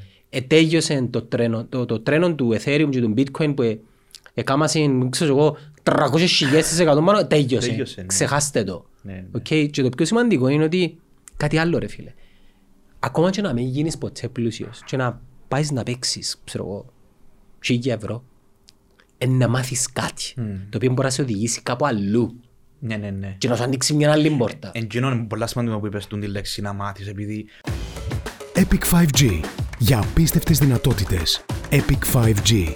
Το 5G από το νούμερο 1 δίκτυο κινητής συντεστ. Όλα δουλεύκουσιν. Και real estate, και ό,τι... Αλλά όχι με επιφανειακή γνώση. Αν σε ενδιαφέρει και θέλεις να παίζεις τζόγο, απόκτησε βαθιά γνώση. Αν δεν αποκτήσεις βαθιά γνώση, είναι τζόγος. Τέλειωσε. Ή πρέπει να ξέρεις τουλάχιστον τα βασικά, να μπορεί να έχεις πλήρη αντίληψη, και όχι επειδή είπες σου ανήψος του ξαρφού σου που έπιανε τα αριάγια. Που συμβαίνει τούτον, η αλήθεια να λέγεται συμβαίνει. Ή αν θέλεις να ασχοληθείς, επένδυεσαι χρόνο να μάθεις, φάει και λίγα λεφτά, και θα είναι κομμάτι της εκπαίδευσης σου, αλλά μάθε. Όλα δουλεύουν και όλα δεν δουλεύουν. Εξαρτάται με το επίπεδο που ξέρεις εσύ. Το πέμπτο πράγμα, για να κλείσω ας πούμε την πεντάδα από τα πράγματα που αντιληφθήκα, είναι να έχεις μια πολύ καλή σχέση με την τράπεζα. Στην Αμερική υπάρχει το credit score, στην Κύπρο δεν υπάρχει, αλλά στην Κύπρο υπάρχει αν ήσουν εγγυητής κάποιου παρέα σου και εμπικαιρονεί, μπούτσισες την. Δεν σου πω ότι πρέπει να τα έχεις καλά με την τράπεζα, επειδή υπάρχουν έξυπνες κινήσεις που μπορείς να κάνεις όταν είσαι healthy με την τράπεζα, και δεν μπορείς να κάνεις αν μπήκες εγγυητής ποτζή ή αν δεν εμπικαιρονείς το δάνειο σου, γιατί εσύ φταίεις. Δηλαδή δεν μπορείς να πεις «Οι τράπεζες το έναν τ' όχι». Και που μπήκες εγγυητής πάλι εσύ φταίεις. Ναι, φταίεις. Και φταίεις και αν κάτι έγινε, man up. Κέρος το και κλείστο. Όχι, επειδή άμα πρέπει να κέρωσε ο άλλος, όχι. Πρέπει να βρεις τρόπο να καθαριστεί το θέμα, να καθαρίσει το όνομα σου, για να μπορέσεις να, με έναν όμορφο τρόπο να μπεις μέσα στην αγορά και να παίξεις. Yeah. Ας πούμε, π.χ. Τούτο που πάμε για σπίτι, ότι πολλοί τρώνε το πιο μεγάλο κομμάτι του μισθού τους, και όταν τρώεις πολλά λεφτά σε ένα mortgage, για να πιάσεις το σπίτι που το σπίτι είναι η επένδυση της ζωής σου, το οποίο δεν είναι επένδυση το σπίτι, είναι και δεν είναι, επειδή δεν σου προσφέρει ούτε cash flow, σου διά, τρώεις σου λεφτά, να μην μπορεί να πιάσει αξία και να καλέσει αξία και να το δοκίσεις παρακάτω, δεν είναι άχρηστο, αλλά είναι η καλύτερη μορφή επένδυσης. Εγώ τώρα ας πούμε, εγώ άρασα έναν χωράφι στον Καλαπαναγιώ του Τζιπάνο και έχω σαν στόχο, και το κάνω ότι συμφωνά και η γυναίκα μου, έναν μια σπίτι ολόησα. Θέλουμε σπίτι, επειδή η γυναίκα μου είναι αρχιτεκτόνας και έχει σαν όνειρο της που μητσά να χτίσει το σπίτι της, αλλά αντί να μπούμε στο δάνειο και να πιερώνω από το μισθό μου τη δόση και να είναι full έξοδο, και που σημαίνει ότι δεν μπορώ να βάλω πολλά λεφτά σε ταμεία και να πουλάλουν πριν και να πολλαπλασιάζονται και σε κάποια φάση να κάνουμε πολλά λεφτά. Δηλαδή, αν τα βάλω στο σπίτι, δεν έχω αρκετά λεφτά να τα επενδύσω. Κλείδωσες τα ζωμένα. Είπαμε να χτίσουμε, επειδή είναι αρκετά μεγάλο κομμάτι, 2-3 εξοχικά στο κάτω κομμάτι. Άρα τα λεφτά που έχω τώρα θα τα δώσω να πιάω σπίτι. Θα τα δώσω για να κάνουμε τούντα 1-2-3 εξοχικά, να τα νοικιάζουμε, και στον ένα χρόνο όταν δείξεις της τράπεζας ότι δεν μεν έχω δάνειο το οποίο έκανα για να πιάω τούντα πράγματα, αλλά παράγει χρήμα. Και όταν περάσει ένας χρόνος και υπάρχει σταθερό εισόδημα, η τράπεζα βλέπει το σαν asset. Όχι σαν liability. Άρα μόλις τα κάνεις τούτα, μετά εκείνα τα assets θα πληρώνουν το σπίτι σου. Άρα ξαναδιάσου η τράπεζα δάνειο, επειδή είσαι πολύ καλός πελάτης, είσαι καθαρός παντού. Η τράπεζα τι είναι? Η δουλειά της τράπεζας είναι να μπορεί να βρίσκει άτομα να πληρώνουν τόκους. Και θέλει η τράπεζα να μην πληρώνεις τον τόκο σου. Η τράπεζα σε άτομα τα οποία δείχνουν loyalty συνέχεια, ότι είναι αξιόπιστη, είναι το καλύτερο πράγμα για μια τράπεζα. Άρα γίνει αξιόπιστος και τα δάνεια είναι κακά. Όταν πιάνεις δάνεια, να πιάνεις μαλακίες που σου τρώνε λεφτά, είναι κακό. Όταν κάνεις δάνεια για να σου κάνουν πράγματα που σου κάνουν λεφτά, για να αγοράσεις τα πράγματα που θέλεις, τότε everyone's happy. Άρα, πράγματα τα οποία δεν μάθαμε, δεν μας τα μάθαν κάποιος. Μόνο αν είσαι πλούσιος, οι πλούσιοι έχουν το mindset. Οι πλούσιοι ξέρουν. Ναι, ξέρουν. Και αυτό που είναι πλούσιοι. Είναι πλούσιοι επειδή είναι κλέφτες. Ούλοι που δεν έχουν λεφτά, ούλοι οι πλούσιοι έκαναν τα με δόλιους τρόπους. Αν και θέμα δόλιο, έχει φορές που σίγουρα είναι δόλιο τρόπο για να λέμε μαλακίες. Αλλά πάρα πολλοί άνθρωποι που είναι well off είναι επειδή ξέρουν πώς να παίξουν με τα λεφτά σωστά. Στην τραπέζα είναι αξιόχρεοι, κάνουν σωστές κινήσεις. Γυρεύκουν assets, τα οποία έχουν αποδόσεις. Ναι, και μετά, ξέρουν. Ναι. Ρε φίλε, ένα πράγμα το οποίο κάνουν οι άνθρωποι που ξέρουν να κάνουν λεφτά. Να δώσουμε το παράδειγμα της Amazon. Ναι. Λοιπόν, η Amazon ήταν που κάνει. Η Amazon έχει cash flow, εντάξει, έχει cash flow η Amazon, αλλά γενικότερα λέμε η αξία της Amazon. Okay. Ναι. Τι κάνουν τούτοι οι άνθρωποι? Δημιουργούν πάνω κάτω κάτι το οποίο έχει αξία. Και πάνε στην τράπεζα και πιάνουν δάνειο, επειδή δεν κάνουν λάθος, εντοκίζονται. Χαμηλότεροι φόροι. Πού, στην Αμερική? Ναι, αν έχεις έναν asset ή έναν πορτφόλιο και πάεις και κάνεις το against εναντί ενός δανείου, ας πούμε, γλιτώνεις και τους φόρους. Ναι. Παρά να έχεις cash να κάθονται και να πάνε. Ναι. Παίζονται πολλά και εντούτα ξανά. Πάμε πίσω στο πρέπει να ξέρεις. Έχει ο νόμος πάντα προφυλάσσει τον αξιόχρεο και τον αξιόπιστο. Και έχει loopholes που μπορεί να... Αλλά πρέπει να ξέρεις και τα loopholes. Πολύπλοκα, αλλά είναι ο τρόπος για να βγάλεις λεφτά. Μα έτσι είναι. Δηλαδή, και το γεγονός ότι ας πούμε ένας άνθρωπος κάνει εταιρεία, που η εταιρεία σημαίνει ότι η ευθύνη πέφτει πάνω στην εταιρεία. Που η εταιρεία που μόνη της εξεχωριστεί νομική οντότητα. Ναι. Άρα, κάνεις τις κινήσεις για να μην την τρώεις εσύ στο τέλος. Δηλαδή, πάντα υπάρχουν ασφαλιστικές δικλείδες μέσα και σε δάνεια και σε πολλά πράγματα, τα οποία αν κάτι γίνει, πες ότι υπάρχει στην Αμερική ένα πράγμα που εγώ αγοράσω την πολυκατοικία. Και η πολυκατοικία έχει 20 apartments, που ο μέσος όρος των ενοικίων είναι στα $1,100, ας πούμε. Αν γίνει κάτι, α, β, γ, δ, και πέσει το ποσό του ενοικίου, ας πούμε, κάτω από το 20%, έχω ασφαλιστική δικλείδα μες στο δάνειο που κάνουμε στη συμφωνία, το οποίο πιάνεις πίσω το asset σαν τράπεζα και εγώ έχω ευθύνη. Αλλά τούτα τα πράγματα κάνεις τα αν έχεις γνώση και αν έχεις καλή σχέση με την τράπεζα. Έχει πολλά πράγματα που μπορείς να κάνεις, να λιάνεις το ρίσκο σου, να κάνεις κινήσεις για να μπορείς σιγά σιγά να χτίσεις τα assets σου. Αλλά τούτα τα πράγματα, όταν το mindset σου είναι όλοι κλέφτες, είναι όλα έτσι. Ας κάνω κλέφτες. Αν κλαίσαι, τούτο το πράγμα δεν είναι για σένα μια πιθανότητα. Αν ανοίξεις λίγο τα μάτια σου και καταλάβεις ότι τούτο τα πράγματα γίνονται με μεθοδικότητα και με long-term σκέψη και με τόλμη και με εξυπνάδα, τούτο είναι και ωραίο παιχνίδι. Μας τα μαθαίνουν από σχολείο. Μα δεν και πρέπει το σχολείο όμως. Δεν είσαι σε θέση. Και εγώ παγιά είχα το mindset. Μας τα μαθαίνουν. Δεν είσαι στο mindset. Μα και περιμένεις πως σχολείο να σου μάθει. Ναι, δεν έχεις το mindset. Την επένδυση σε asset. Όμως μπορεί να σε διαπαιδαγωγήσει να αντιλαμβάνεσαι το πώς δουλεύει το χρήμα, το πώς δουλεύει ο πραγματικός κόσμος με παραβολές όπως είχαμε πει προηγουμένως. Δεν είναι ανάγκη να παπείς του μωρού, για παράδειγμα, ξέρεις η S&P, Top 500 US Stock Exchange, Fund. Όχι. Ναι. Μπορείς όμως να βρεις τρόπο να μάθεις σε έναν παιδί το πώς γενικά δουλεύει ο κόσμος. Τουλάχιστον νομίζω για την Κύπρο.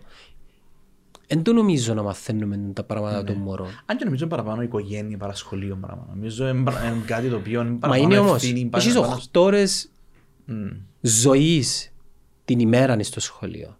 Νομίζω οι δασκάλοι ξέρουν καλύτερα τα μωρά μας που μας. Τουλάχιστον που είναι ένα άλλο φακό. Μπορούν να μεταδώσουν κάποια πράγματα στα μωρά.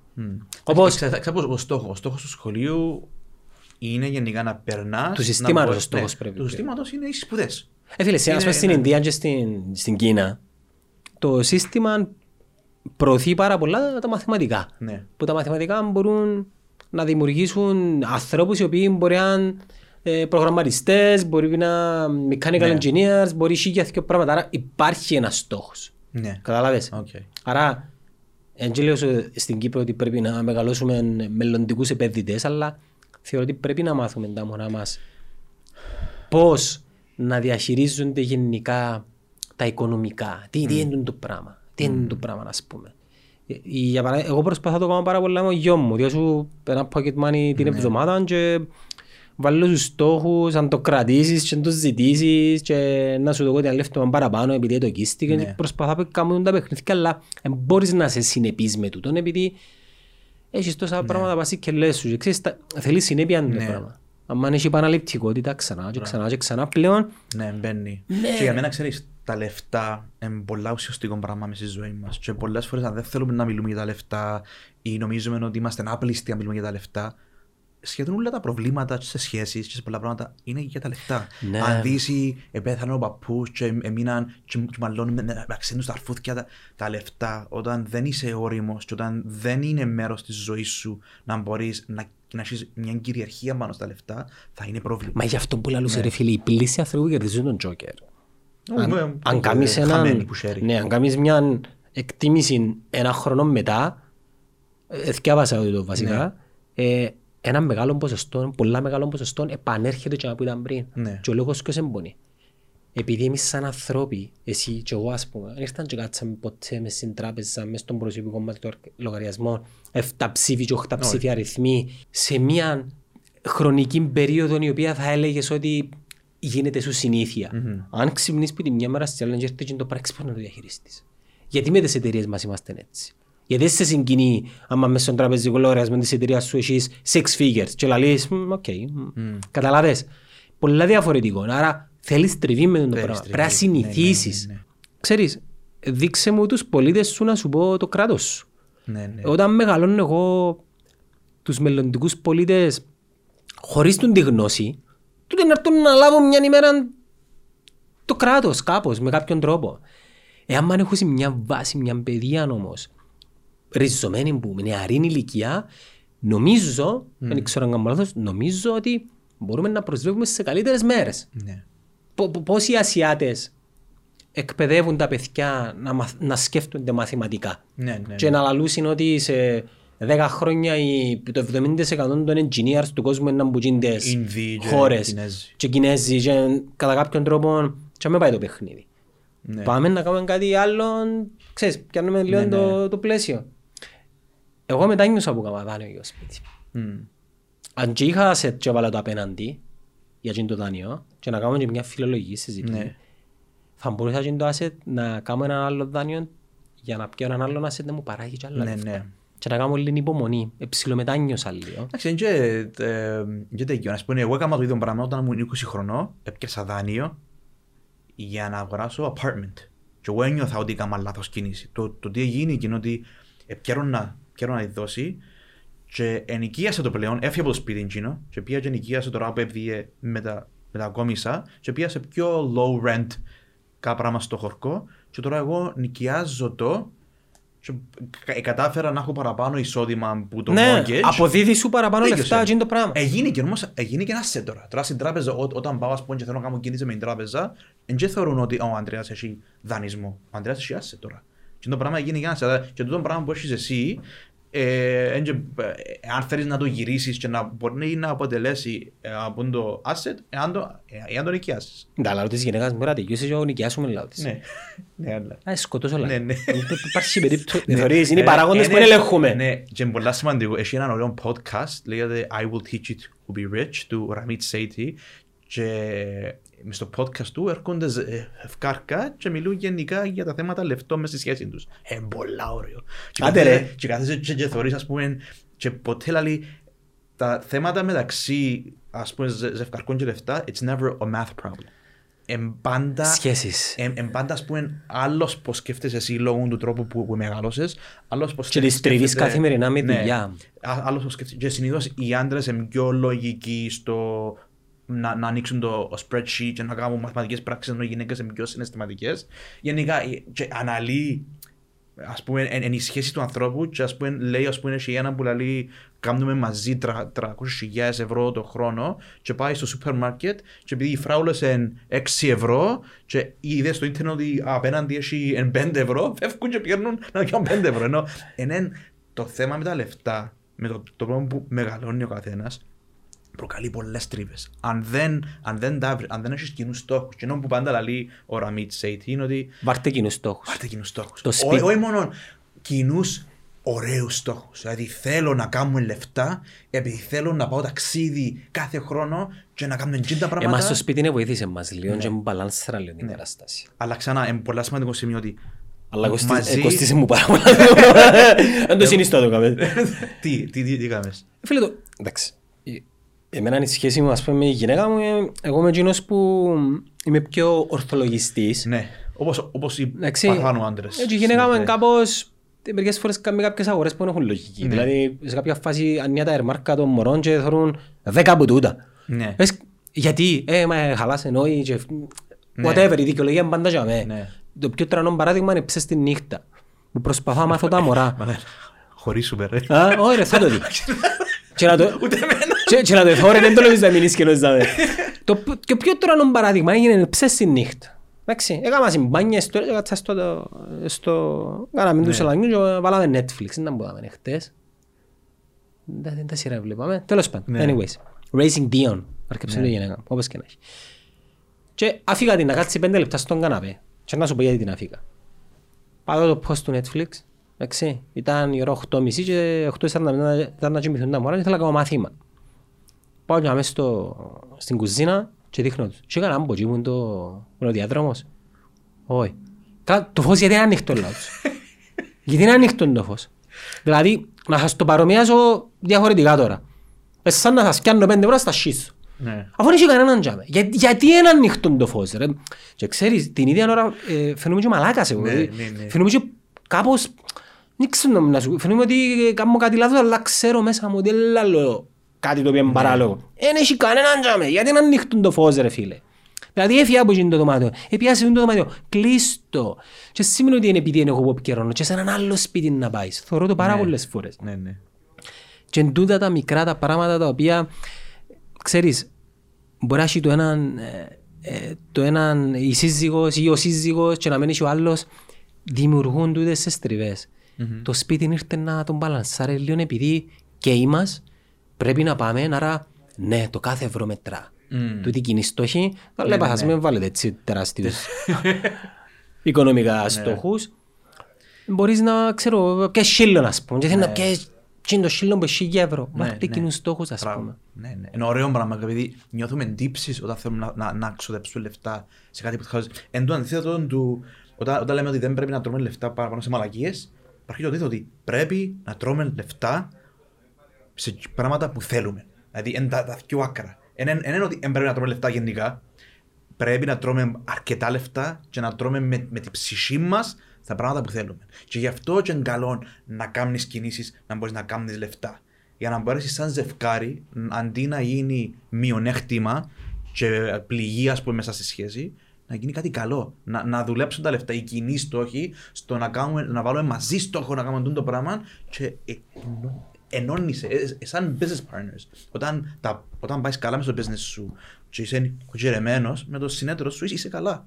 Επειδή έχεις κοινούς στόχους, παλεύκεις. Άρα το ίδιο πράγμα νομίζω ότι είναι ευκαιρία στις σχέσεις. Να δούμε τα λεφτά που τη θετική τους οπτική, απλά σαν ένα μέσο για να μπορέσουμε να βελτιώσουμε τη ζωή μας, να είμαστε μεθοδικοί και να βάλουμε και το νου μας να δουλέψει και να μην δοκούμε πολύ χώρο σε αβεβαιότητα, σε άγχος, σε πόσο μεγάλωσα εγώ, πόσο μεγάλωσε εσύ, να τα μάθουμε, να τα καταλάβουμε για να μπορέσουμε όποιος κι αν είσαι, ειδικά αν είσαι Κύπρο, πρώτα απ' όλα, αν ζεις στην Κύπρο, είσαι στο 10% του πιο πλούσιου στον κόσμο. Ναι, τυχερός. Είσαι πολλά τυχερός. Άσχετα αν κάποιοι άλλοι έχουν πολλά παραπάνω από σένα. Ήδη είσαι νόμιμος κάτοικος της Κυπριακής Δημοκρατίας, κράτος μέλος της Ευρώπης. Υπάρχουν οι βάσεις για να μπορείτε να μην πολλά. Ανεπτυγμένη χώρα, είναι developing country. Πάντα συγκρίνουμε με τον άλλον που έχει καλύτερα. Αν θέλεις να συγκρίνεις, πίνει να κάτω κιόλας. Ναι. Για να έχει έναν ωραίο πράγμα στο έναν app, όχι app, που είναι τα features στο Instagram, whatever, το οποίο βάλεις τη φάτσα σου έτσι, μην τσάνεις κρουσαμά και κάνεις το διάσημο και μετά πάει και κάνεις όμορφο. Εννοείς μια χαρά. Είναι καλύτερα να κάνεις, αν βάλεις έναν catfish, που το μιλάμε τούτα τα filters που σου κάνουν πολλά όμορφο, γυρίζεις πίσω και φαίνεσαι ένα κομπιό. Ναι, πήγαινε ανάποδα. Ναι, πήγαινε ανάποδα ρε κουμπάρε. Πήγαινε δε τι. Αν και είναι όμορφο πράγμα να λες είμαι καλύτερα από τον άλλο, αλλά τουλάχιστον να σου δώσει έναν mindset ότι ρε πάρε, έχεις, είσαι σε μια πολλά καλή φάση. Έστω και αν έχεις μια δουλειά με 800-900 ευρώ, είναι εσύ που φταίεις παραπάνω, που εμπάεις πάνω επειδή αν τρώεις τον χρόνο σου με παρέες να κλαίσει για το κάθε πράγμα, για μένα αρκετή όλο έχω πρόβλημα. Άποψη για τις δουλειές των 800-900 ευρώ. Είναι δύο τα πράγματα. Το πρώτο, ή του τη δουλειά των 800-900 ευρώ είναι κάτι το οποίο να σου μάθει κάτι κρατάτη. Ναι. Αλλά βάλει έναν χρονικό. Ειδικά αν είσαι early, αν είσαι 19, 10, ας πούμε 20 χρονών. Να σου πω και 25 εγώ. Ναι. Να σου πω και 25.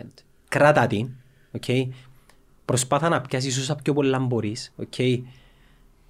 Και να τα 800-900 ευρώ, λογικά είναι μια δουλειά που πιθανόν να σου δίνει την ευκαιρία να κάνεις και κάτι στο πλάι. Πήγαινε βρεκάμε το κοινό πράγμα. Οι προσδοκίες του άλλου για σένα είναι πολλά ψηλές. Είναι πολλά ψηλές. Είτε το πράγμα είναι μάθε να κάνεις social media, ή πήγαινε σε ένα καφέ, δούλεψε. Μαλάκα, κάμναμε τα πράγματα. Και τα cool, μπορώ να καταλάβω τώρα γιατί είναι cool. Αν είναι, πάει σε καφέ να δουλέψει, τέτοιος είναι το πρόγραμμα. Πάει, αλλά είναι μια δουλειά. Είναι cool όπως ήταν εμάς. Να δουλεύεις στην Τορόντο, στο Fridays. Δουλεύκα στο Starbucks. Στο Starbucks. Για 3 χρόνια. Ξέρεις πόσο ωραία περνούσαμε. Επέρνας ωραία επειδή ξέρεις ότι σταθμός. Είναι η ζωή σου. Ναι, αλλά παράλληλα όμως ήταν, είχε και ένα στάτους. Δουλεύκει τούτος. Ναι. Φίλοι, για κάποιον λόγο τώρα είναι το αντίθετο. Ξέρεις, το κλάμα, αν είμαι 800-900 ευρώ. Φακ, είσαι 25 χρονών. Φάει τα σκατά. Μάθε ρε φίλε. Εντάξει. Και έγινε τη γνώση και εξαργύρωσε την και κάμε τα 1.100. Και το mentality του που λες προηγουμένως του να μην κλαίσαι χωρίς να το καταλάβεις, υπόσχο μέσα, χωρίς να το καταλάβεις, να ξυπνήσεις μια μάνα και να πεις «Ωπας ρε, κι αν είναι 2.500-3.000 ευρώ που είναι παράλογο». Έχει κόσμο που το κάνει και ξέρεις, πλέον ο στόχος σου, ξέρεις ποιος είναι, πιο πολλά. Έμπασε mindset. Έμπασε και το mindset, ας πούμε. Εσύ, ας σου πω τη διαφορά. Ξέρω φίλων, ξέρω 2 παιδιά που έχουν που τα 2 καλύτερα specialty coffees μες στη Λευκοσία. Okay. Ο ένας είναι ο Άρης, Daily Rose, και ο άλλος είναι ο Χρήστος, Coffee Project. Και οι δύο ξεκινήσαν. Ο ένας υπάλληλος στο Costa Coffee και ο άλλος έκαμε έναν pop-up παλιά Λευκοσία και he was grinding. Και στο τέλος της ημέρας εξελιχτήκαν τα παιδιά που τη γνώση τους, που την αγάπη τους, τρώντας και το σκατόν που λες των 800-900 ευρώ και δημιουργήσαν 2 brands τα οποία είναι πιθανόν και τα καλύτερα της Λευκοσίας. Μάλιστα. Ναι, ένα success story τούτο. Ποιήν έκαμε το και εσύ. Ναι, αλλά μιλούμε για ένα χρονοδιάστημα 5-10 χρόνια για να φτάσω. 7-8 χρόνια. Ναι, αλλά η ζωή συνεχίζει. Ενώ σου, μεν το δεις, πάνε 7-8 χρόνια. Ενάρτουν όμως και να τα 8 χρόνια. Όχι μόνο, είναι κουβέντα που λέει, φίλε να κάνω τώρα, εσύ με 39 και θέλω να κάνω δοκτοράτο. Μα να κάτσω τώρα να κάνω δοκτοράτο και να μου πάρει 3 χρόνια. Έτσι για γιος να περάσουν τα 3 χρόνια. Κάμε το. Καταλάβες. Ο χρόνος κυλά σχετά με το που θέλεις να κάνεις. Ναι. Τα πάντα ξεκινούν από mindset. Τούτον το mindset. Και ξέρεις, αν μπεις στη διαδικασία του να μην κλαίσει για τίποτε, φίλε μπορείς να κάνεις πόσο δυνατός γίνεις και σε πάρα πολλά πράγματα. Φτάνεις και σε ένα σημείο πολλά κοινικό που μπορεί να μην φταίεις όντως, αλλά να λαλείς ότι έχω ευθύνη, αλλά το βοηθάς να κάνεις overcome όλες τις δυσκολίες. Εν τούτον που μου αρέσκει με το side project. Το side project, τούτον που λαλείς, τούτον που λαλούμε, εν πολλά καλή συμβουλή, αλλά δεν ξέρω πόσο πρακτική είναι. Για μένα η πιο πρακτική συμβουλή είναι ποια η δουλειά και ποια και side project. Το side project, και μην το σταματήσεις, να σου δω και να ξεκάμει να καταλάβεις το μάστρο σου. Επειδή ο μάστρος σου, όταν σου παραπάνω λεφτά και δεν καταλαβαίνεις γιατί και απλά μιλάς με το παρέες σου, όταν συνδυάσεις μια δουλειά και ένα side project και αρκεύκεις και κάνεις grind, αρκεύκεις και εσύ και ζυμώνεσαι. Όταν δεν κάνεις grind, είναι μόνο εκείνα που ακούεις. Εν ένιωσες στο σώμα σου τη δυσκολία του να παράγεις λεφτά, του να έβρεις δυσκολία, να λύσεις προβλήματα.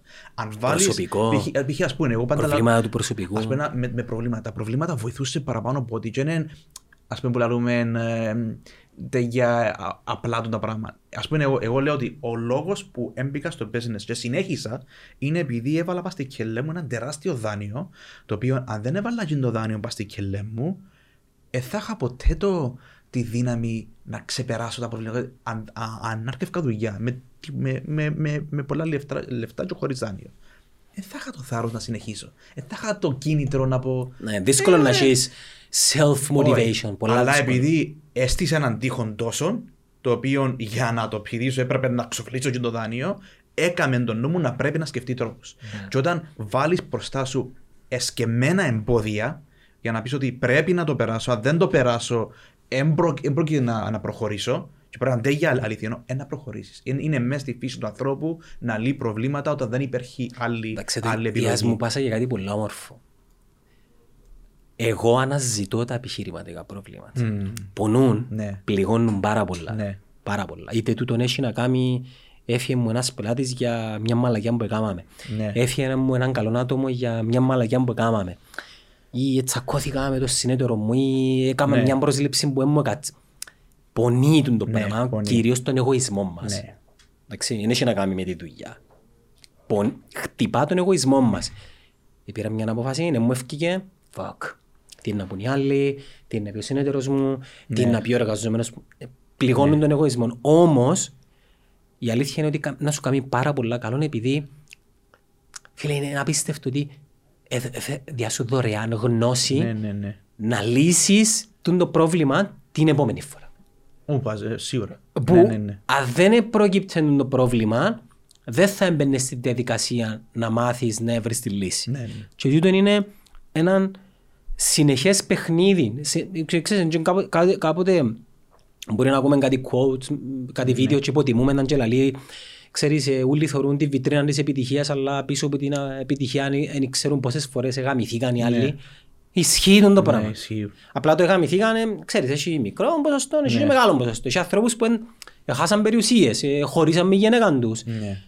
Whatever, έχει και πράγματα. Αλλά έχει ανθρώπους, οι πλήστοι, που απλά περάσαμε μια δύσκολη φάση. Όπως και να έχει. Ήταν ενδιαφέρον, όπως πάντα. Εσείς τρέχετε έναν project το οποίο εκπαιδεύει κόσμο. Ναι, εμείς τώρα εστρέψαμε την προσοχή μας. Παλιά τρενάραμε άτομα για να τους βρούμε full-time δουλειά. Τώρα, εκείνο που καταλάβαμε, εκείνο σταματήσαμε το, επειδή είδαμε το τρίμηνο, τετράμηνο training, ετοίμαζαν άτομα, αλλά ίσως όταν βρίσκα δουλειά να μην ήταν στο βαθμό ετοιμότητας για full-time δουλειά και από τη μια ούτε εκείνη ήταν 100% ούτε ο Κύπριος εργοδότης πιστεύουμε ότι ήταν στο επίπεδο να πιάει κάποιον και να τον τρενάρει κι άλλο. Δηλαδή, δημιούργασε έναν προϊόν το οποίο δεν έστηκε τον κάπου στην αγορά.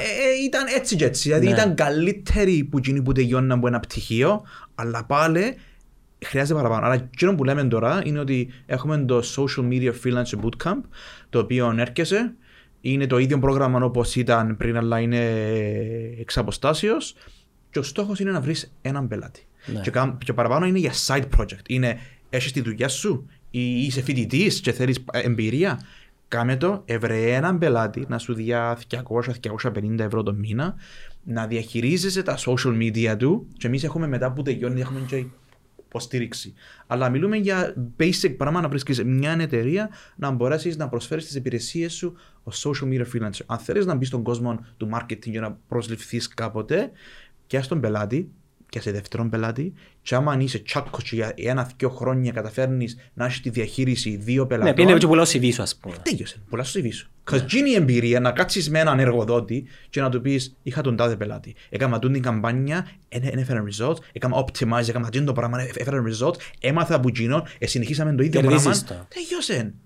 Άρα εμείς λέμε freelance. Το freelance, εάν έχεις δουλειά, διάσου έναν έξτρα εισόδημα, διάσου κάτι δικό σου αποκλειστικά και διάσου και την ευκαιρία. Άρα, ξανά, διάσου έξτρα εισόδημα. Είναι πολύ σημαντικό. Το να μπορείς να πιάσεις πιο πελάτες και να πιάνεις 500 ευρώ το μήνα έξτρα, επειδή διαχειρίζεσαι τα social media 2 μικρών πελατών, είναι πολύ σημαντικό για κάποιον που πιάνει 1000 ευρώ να πιάνει άλλο 500 ευρώ. Άρα, ένα πολύ σημαντικό είναι το έξτρα εισόδημα. Και το δεύτερο, αν σου αρέσει και το marketing και θέλεις να συνεχίσεις, συνέχισε με τους πιο πελάτες. Είναι ο τρόπος να πιάσεις ουσιαστική εμπειρία για να μπορέσεις να μπεις με έναν πολλά πιο σωστό τρόπο στην αγορά στην... να πάεις να βρεις μια full-time δουλειά στον τομέα του digital marketing. Ναι. Κάθε πόσο είναι τα bootcamps? Τώρα ανοίγουμε το με βάση τη ζήτηση της αγοράς. Δηλαδή, ένα έχει αισθημένα για πάντα. Κάνουμε, πριν 3 μήνες μπήκαν 60 άτομα, τώρα μπήκαν 75-80 άτομα. Εάν δούμε ότι. Δημιουργείται ένα πλαίσιο προγραμμάτων, ας πούμε. Υπάρχει κορεσμός κάπου, να σταματήσουμε και να κάνουμε κάτι άλλο. Εν είμαστε μισό και το πράγμα, ας πούμε, έχει κάποια πανεπιστήμια ή κάτι που έχουν πτυχία τα οποία είναι απολύτως κορεσμένα. Κορεσμένα, δεν μπορείς. Για να βρεις δουλειά σαν τα σκάλα ή σαν καθηγήτρια, είναι πάρα πολύ δύσκολο. Και πάει και διάζει πάρα πολλά λεφτά στο να σπουδάσεις κάτι το οποίο με μαθηματική ακρίβεια δεν θα σου δώσει δουλειά. Ναι, ακόμα και το digital marketing, φίλε, που το οποίο μερικές φορές τα πράγματα που μαθαίνουν επειδή δεν την ύλη τους, φίλος πατεγιούς στο πτυχίο ισχύω. Απίστευτο. Απίστευτο. Γι' αυτό που λέω, μάθε το marketing. Ναι. Άσε το digital marketing. Μάθε το marketing. Ναι. Αλλά τούτον κάνουμε. Θέλουμε να απολύνουμε το freelancing και θέλουμε και να βοηθήσουμε στο επίπεδο, βοηθάτε πολλά και μικρή εταιρεία. Επειδή εμείς σαν agencies δεν μπορούμε να εξυπηρετήσουμε μια πολλά μικρή εταιρεία. Ναι, πλέον είναι μπορείς. Άρα τούτη η λύση ευελπιστούμε στο να βοηθήσουμε και πάρα πολλά άτομα να αποκτήσουν ένα μικρό έξτρα εισόδημα και πάρα πολλές μικρές εταιρείες να βρουν ποιοτικές λύσεις στη διαχείριση των social media τους. Ναι, επειδή το τι γίνεται τώρα στην αγορά είναι ότι είναι τα agencies και το πολλά χαμηλών επίπεδων και υπάρχουν εταιρείες που δαμέ. Αλλά δαμές στη μέση και δεν μπορούν να πάνε ούτε και ούτε πολλά δαμέ και έρχεσαι εσύ βασικά για να γεμώσεις τούτον το... Και επειδή εμείς έχουμε και λίγο το outsourced SMO, άρα CMO, άρα είναι μόνο τα 3-6 μήνες που να περάσει ένα training. Εμείς έχουμε ένα community, το οποίο εάν κάποιος βρει μια δυσκολία, έχουμε το community για να τον βοηθήσουμε να επιλύσει το πρόβλημα. Ναι, για μας είναι πάρα πολύ σημαντικό να επιτηρούμε την κατάσταση με τους freelancers μας για να μπορεί η αγορά να έχει μια ποιοτική λύση. Δηλαδή, δεν θα επιτρέψουμε να χτίσουμε ένα πράγμα το οποίο έχει άτομα που προσφέρουν low quality services. Είναι πάρα πολλά και μέσα στο business model μας, με κάποιον τρόπο να απλώνουμε τα σέρκα μας, να έχουμε, θα έχουμε ευθύνη πάνω σε άτομα ή να έχουμε έλεγχο πάνω σε άτομα. Έχουμε τη βοήθεια. Ναι, anyway, έφυγες την ευθύνη που δημιουργούσες για τον εαυτός σου. Δεν υπάρχει ευθύνη, δεν υπάρχει εγγύηση και ενώ που υπάρχει είναι ένα community. Ότι θέλεις να κάνεις παραπάνω εισόδημα, θέλεις να είσαι freelancer, παίρνω από το course, αρκέψε με έναν πελάτη, αν έχεις δυσκολία, πέ μου το πρόβλημα σου, να σε βοηθήσω, να σου δώσω feedback. Έλα φέρτο να σου κάνουμε ένα quality control το campaign σου. So, έχουμε mechanisms in place για να βοηθήσουν στο να μπορείς να προσφέρεις μια ποιοτική δουλειά. Αλλά εγώ στοιχηματίζω πάνω στο γεγονός ότι όταν είναι το side job μου και έχω ένα με 2 πελάτες, και εκείνοι είναι δύο πελάτες δική μου και ήταν 500 ευρώ το μήνα, το οποίο εκείνα που για μένα που ήμουν ίσα που έφκαλα μπορώ πλέον να πάω ένα ταξίδι να κάνω επειδή να χτιμήσω και τα 500 ευρώ και δικοί μου πελάτες και όλα και τα λεφτά μέσα στην πούγκα μου, πιστεύω ότι τούτοι να δίνουν ακόμα παραπάνω σημασία και ο τρόπος που μαθαίνουμε εμείς του άλλου είναι δείξε αγάπη του άλλου ρε. Είναι η εταιρεία του. Εάν εσύ είσαι σωστός και παράγεις το αποτέλεσμα και κόφτησε, να κερδίσεις εσύ. Ναι. Άρα μην τα κάνεις πουτους, μην τα κάνεις σκάτα. Είναι εμπάνω σου. Έχεις την ευκαιρία ότι έχεις 1-2 πελάτες, που σημαίνει ότι δεν έχεις σύγχυση να πρέπει να διαχειρίζεσαι μια φάουσα πελάτες. 10 ας πούμε. Ναι, γι' αυτό κάνε καλά τη δουλειά σου, αν δεν την κάνεις εσύ φταίς. Έγινε. Αντρέα μου, ευχαριστώ πολύ, χάρηκα που είσαι ξαναειδά. All the best, mate.